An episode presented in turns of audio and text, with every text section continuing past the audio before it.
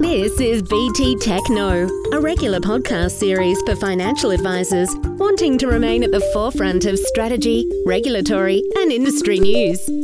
Hello, and welcome to this week's Techno podcast. My name is Bryan Ashenden, and I have the pleasure of leading the BT Technical Services team, a team of experts that are available to answer any technical advice strategy queries you may have in relation to your clients.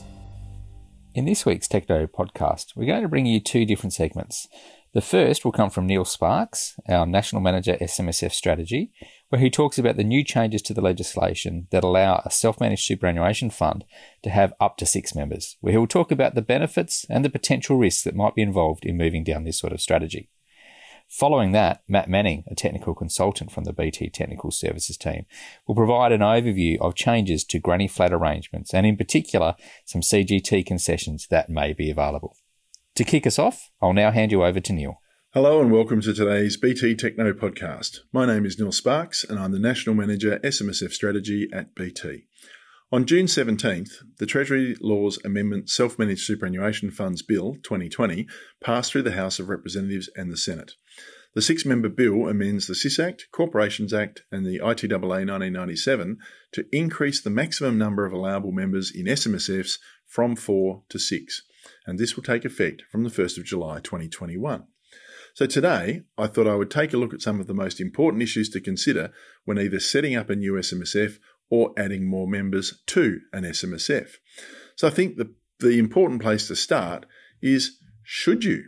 Is it a good idea to add your children, whether they're adult or not, into your self managed super fund?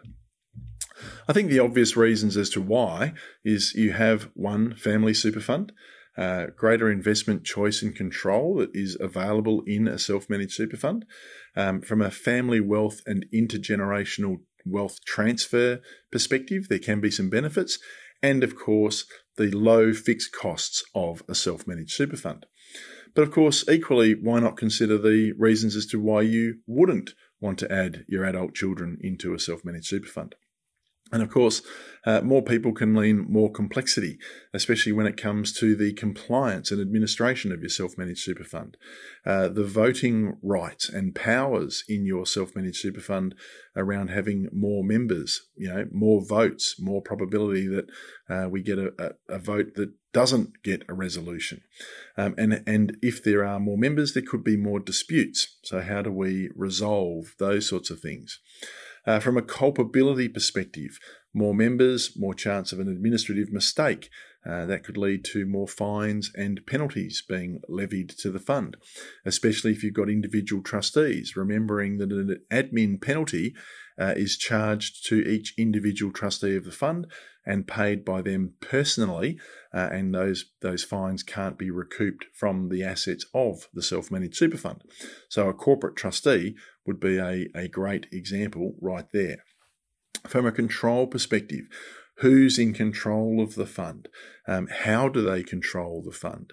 How do you add or particularly remove a member uh, when you've got a problem? Like if you've added your adult children and their spouses into the SMSF and there's a problem with their relationship, how do you remove that member from the self-managed super fund? And especially if they if they don't want to go. Uh, if you consider the investments of the self-managed super fund younger members will have longer investment horizons. They will have um, different investment strategies. They uh, would be considering with different attitudes risk tolerances and asset allocations.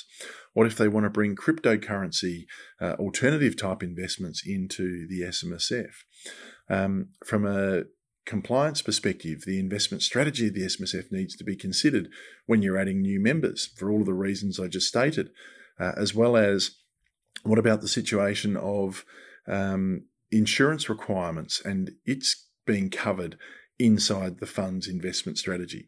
So there's some really important things there to consider. I mean, maybe you set the children up in their own SMSF uh, as accumulators, and, and mum and dad stay in the original SMSF as uh, retirees. So there's lots of options to consider. Um, next, if you're thinking about adding your children in as new members and trustees of the fund, uh, you make sure that they're not a disqualified person. So, of course, we know that a disqualified person would include an undischarged bankrupt uh, or someone who's been convicted of an offence involving fraud or dishonesty. So, making sure that we're only allowing people who can be trustees of a self managed super fund into the fund. And of course, from an AML CTF perspective, you know, identifying the new members. When you add a fifth and sixth member to the fund, uh, we dilute the ownership and control of the SMSF percentage down below 25%. So we need to look at the alternative individual test, uh, which would look at the membership balance of each of the members to determine who is the person in control of the SMSF and therefore um, responsible for the identification, AML, and CTF of the fund. From a trustee structure perspective, there really is only one choice. Uh, we need to consider um, trustee, corporate or individual. And as I said, one choice corporate trustee all the way. Single member fund, asset protection, uh, administrative fines and penalties are only levied once against the corporate trustee, um, not against all the individuals. If you're going to go down the path of an LRBA, uh, banks would require a corporate trustee anyway. Um, estate and succession planning control, administrative efficiency is a huge one. You know, the assets are registered in the company name. So when you add or remove members, you don't have to go and re register all of the assets and add those names to it. Um, number of trustees required to sign documents. Individual trustees requires all trustees to sign. Um, if you've got a corporate trustee, you need 50%, for example, of the trustees to sign the documents. So uh, you've got some advantages there. And of course, if you are looking at adding fifth and sixth members, depending on which state you're in, you have to consider the Trustee Act. Um, certain states limit how many trustees uh, you can have as an individual to four. So, for example, Victoria doesn't limit you to four, but if you own property in Victoria, then you are limited to four. So you'd have to go to that corporate trustee structure. So look at your state based trustee act uh, to know where you sit. The only disadvantages it's a few hundred dollars more when you're setting up the fund. Uh, and of course, you've got your annual ASIC fee for a special purpose company to pay, which this year is only $56. So the disadvantages aren't enormous in that respect. Um, your trust deeds and constitutions, obviously, you need to look at the deed to make sure you know what's available to you. Um, your power of appointment and removal becomes really important. As I said before, how you're going to remove a trustee um, or a member, especially if they don't want to leave the fund. Um, the voting power, the general rule of law, is that if there's more than one trustee, the decisions must be unanimous. Um, so with a corporate trustee, you've suddenly got the ability uh, from a voting perspective, individual trustees, uh, unanimous vote. If the vote is tied, you can look to the powers in your trustee that would give you uh, a vote based on your member balance. Uh, and then if it was still tied after you looked at member balances, it might be that the chairperson of the meeting has the casting vote. So your deed becomes a very powerful document uh, when it comes to looking at you know the voting powers of your membership.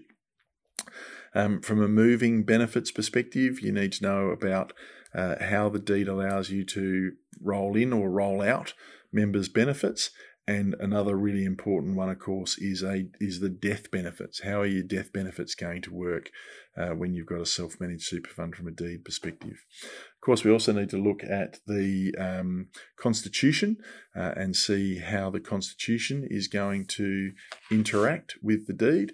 Uh, and what your appointment and removal powers are inside the Constitution, um, who, how the different voting rights would be applied, and of course, uh, the shares in the corporate trustee company, uh, how they can be passed on to the next generation as well. So the deed and the constitution work in conference um, in a lot of areas for adding or removing members. So make sure you've got quality documentation there. The investment strategy, as I said before, it's a really important document, uh, really important compliance document for a self-managed super fund. It needs to be, you know, formulated, so written down, implemented, uh, so actually followed and reviewed regularly. You would want to have evidence every year that your investment strategy has been reviewed for the past year and its suitability for the following year. So, if you're going to add new members, uh, draft a new investment strategy make sure you've considered the needs of those younger members. So that risk appetite, that investment horizon, their investment attitude. Um, think, as I said before, about those non-traditional assets like cryptocurrencies, etc. And of course, address their individual insurance needs. Um, the ATO has a strong focus on the investment strategy and its compliance. And your auditor will also be looking at your uh, investment strategy and it's the fact that it has been reviewed in the previous year. Um, if you want help with a template of an investment strategy, uh, BT Panorama SMSF does have an investment strategy template. So if you need help, perhaps talk to your BDM about such a um, getting that document. From a strategy perspective, there are some enormous strategies available to self managed super funds in bringing on new members. From a liquidity perspective, think about if you're adding more contributing members, you know, if they're mature children, successful in their career, healthy superannuation balances, great contributions coming in every year. You know, how can this family wealth vehicle use that money uh, to advance. So it might be that you've got a limited recourse borrowing arrangement on a property in the fund, uh, and those new contributing members could be uh, using their cash flow to help pay that loan off sooner. Um, remember that if you've got a limited recourse borrowing arrangement on a property asset, that you can't make improvements to the property asset using borrowed funds. So injecting new members and their superannuation balances suddenly could give you the cash flow and liquidity to go out and make significant improvements to a property without changing the fundamental characteristics uh, of that property, um, but you could boost its capital value and its yield. And using that cash from those new members uh, to do that could be a really positive step.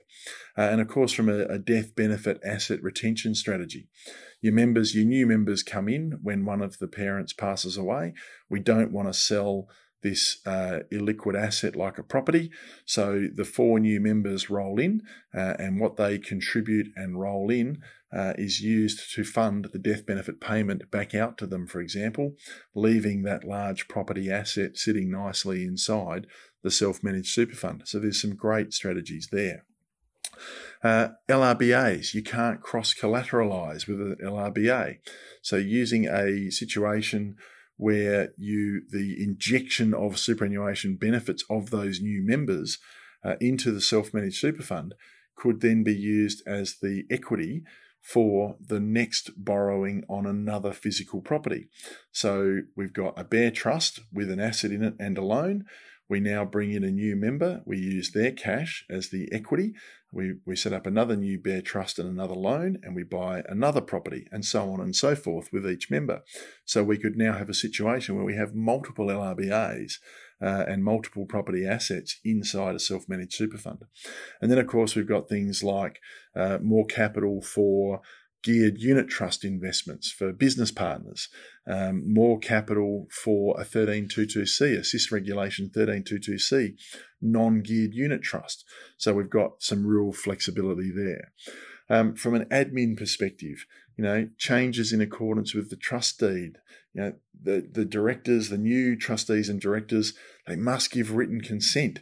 So consent to act and their declaration as a trustee uh, have to be completed. So there's ATO forms for that. You've got to notify the ATO and ASIC of those additional new uh, trustees and ASIC, of course, if they're corporate trustees. Um, those notifications have to be done within 28 days. So again, that's really important that you notify the ATO and ASIC of any change to trustees. Assets in the fund. Uh, if you're adding new trustees to the fund and you're individual trustees, you've got to change the name on every single asset held in the fund to incorporate those new trustees. So, as I said before, corporate trustee, the asset will be registered in the name of the fund. So, SMSF Proprietary Limited would be the registered owner of the assets. Doesn't matter as the directors and members change underneath that, that asset registration stays fixed. So individual trustee, re- rename everything.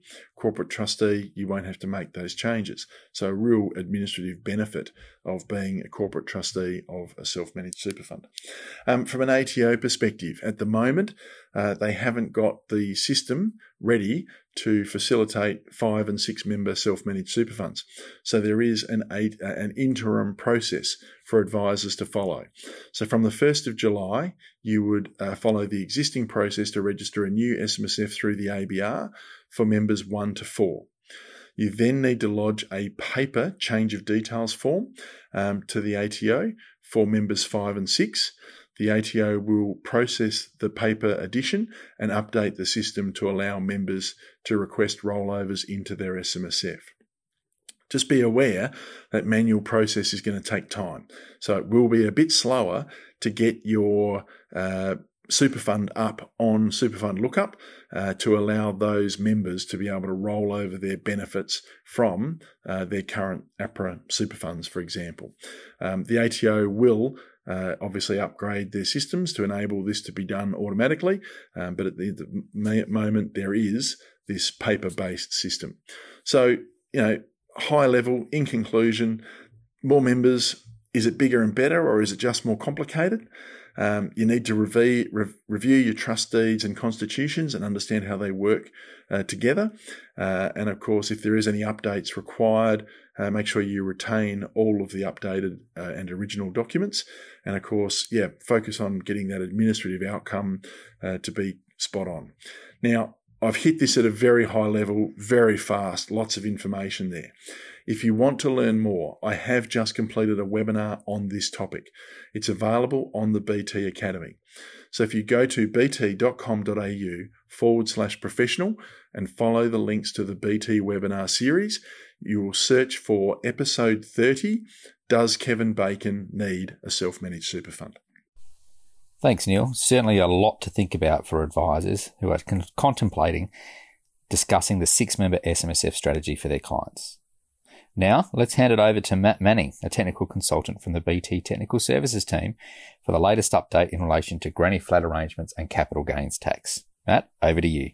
Thanks. Today, I'd like to summarise the changes to granny flat arrangements from 1 July 2021. This change received royal assent on 30 June 2021 and is now law. In a nutshell, this change provides a target capital gains tax exemption for certain formalised, non-commercial granny flat arrangements. As a bit of background, while the term granny flat generally refers to a separate dwelling in the backyard of a family home, a granny flat arrangement refers to the payment of money or assets for the right to live for life in a property owned by another party, generally an adult child. The specifics of granny flat arrangements varies. In exchange for a life interest, a granny flat agreement could involve transferring the title of a home or paying for the construction and fit out of premises in someone else's home or a separate structure on the same title, or purchasing a property in another person's name. Also, in some scenarios, additional funds are paid to the other party in exchange for the life interests, which from a social security perspective are subject to a reasonableness test. Up until recently, many have sidestepped the CGT consequences by not formalising a granny flat arrangement. However, as was identified in a 2017 Australian Reform, Law Reform Commission report into elder abuse, informal granny flat arrangements can result in financial abuse as a life interest is difficult to prove. So the aim of removing the CGT consequences is to encourage future granny flat arrangements to be formalised as this provides certainty and security for the long-term housing arrangements of older and disabled Australians. To be eligible for the CGT exemption, the individual conferred with the right to occupy a dwelling for life must either have attained their age pension age or they require assistance with carrying out most day-to-day activities due to a disability, and this assistance is likely to continue for at least 12 months. For the exemption to apply, the formal granny flat arrangement must also be of a non-commercial nature, such as when the individual conferred the granny right is not paying any rent or any funds to the property owner or is only paying for their share of the household running costs. To be formal, the granny flat arrangement must be in writing, and whilst there's no requirement for the, any particular terms to be included, the arrangement should at minimum deal with basic matters such as who are the parties, the circumstances uh, where the arrangement could be varied or terminated, and what happens upon variation or termination. Again, whilst not a specific requirement, most would consider it prudent for a solicitor to create the granny flat agreement. Where eligible, the exemption from CGT will apply to CGT events which occur on or after 1 July 2021, even if the granny flat arrangement was entered into before this date. However, there's no relief for previous CGT events which occurred prior to 1 July 2021. Thanks, Matt, and thanks also, Neil. Now remember, if you have any technical strategy queries, you can contact the BT Technical Services team on 1800 655 901 or send the team an email to technical at btfinancialgroup.com. Also, remember to join us for our fortnightly BT Academy Technical Webinar Series. Our next session will be held on Wednesday, the 28th of July 2021, when I'll be asking the question Did you foresee it coming? With the changes from the 1st of January 2022 of FASEA's wind up and moving its existing functions and responsibilities across to Treasury and ASIC, in this session we will explore what these changes will be and how this may impact the advice landscape and what we know or foresee about the financial services credit panel. We'll also use that opportunity to provide a timely update on other advice policy regulatory developments. To register for that session, head to www.bt.com.au forward slash professional and follow the links to the BT Academy webinar series. There you can also view previous technical webinar series, and all of these sessions have been accredited for CPD by the FPA. Until next time, bye for now. BT Tech knows, and now you know. Join us next time to keep ahead of the curve for strategy, regulatory, and industry news. This podcast is being developed for financial advisor use only and provides general information only. It does not take into account any particular individual's objectives, financial situations, or needs.